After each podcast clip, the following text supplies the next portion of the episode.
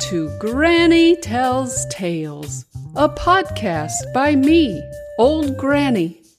This podcast was created especially for Davy and Callie, my faraway grandchildren, but also for you, dear listener.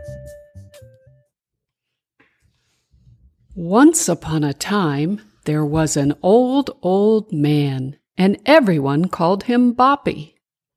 Boppy was a kindly old man, and not in bad shape at all for someone so old.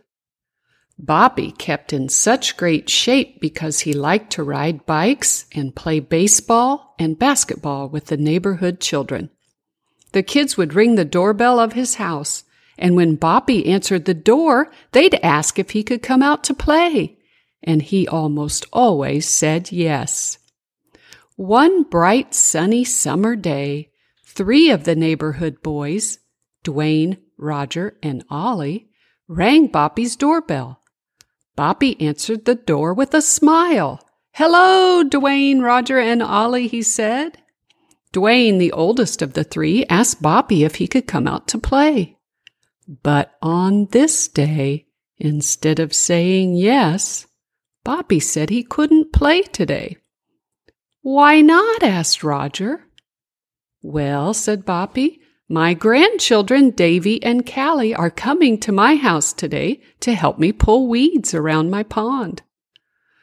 Oh, said all three boys sadly.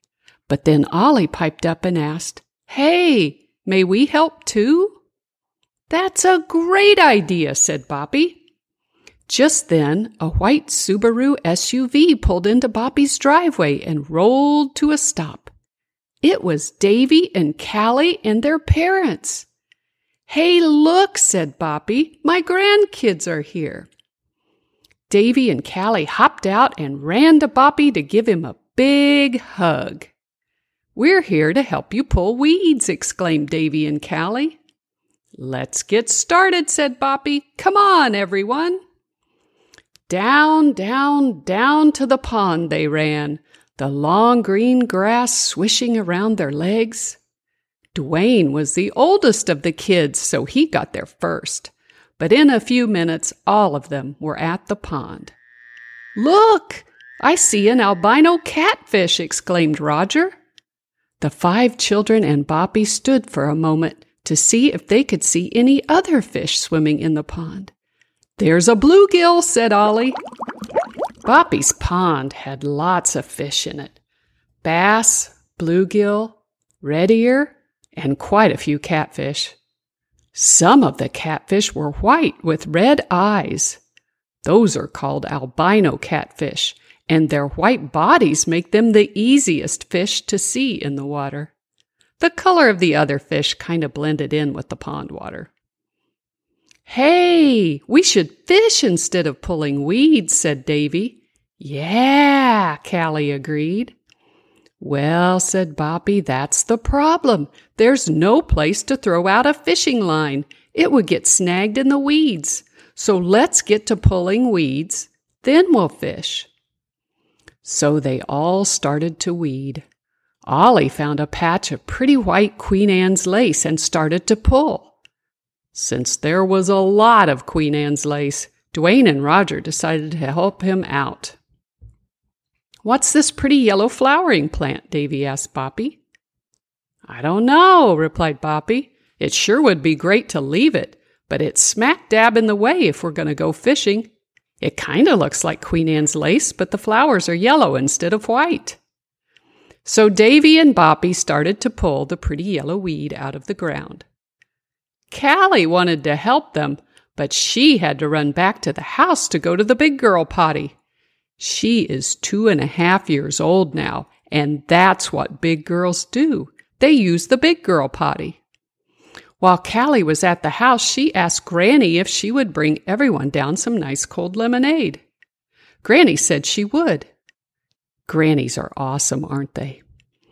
By the time Granny made it down to the pond with glasses and a pitcher of lemonade, there were two big piles of weeds, one big pile of Queen Anne's lace, and one big pile of the green plant with the pretty yellow flowers.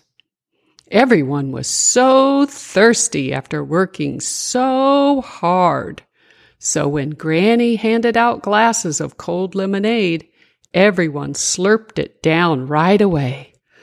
Ah! The whole pitcher was gone in no time. Now is it time to fish? asked Dwayne. Yep, it sure is, answered Boppy. So Boppy dug up some worms in his garden, and he and the five kids fished for a whole hour. Dwayne didn't catch any fish, but Roger and Callie each caught a red ear, and Ollie and Davy both caught a bluegill.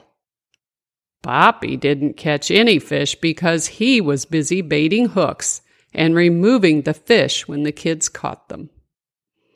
Then it was time for Davy and Callie to go home and for Dwayne, Roger, and Ollie to go to Dwayne's baseball game. It was also time for Boppy to take a nap.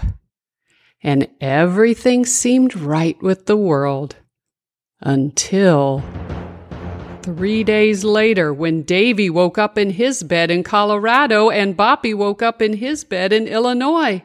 Boppy and Davy discovered they were both covered in itchy blisters.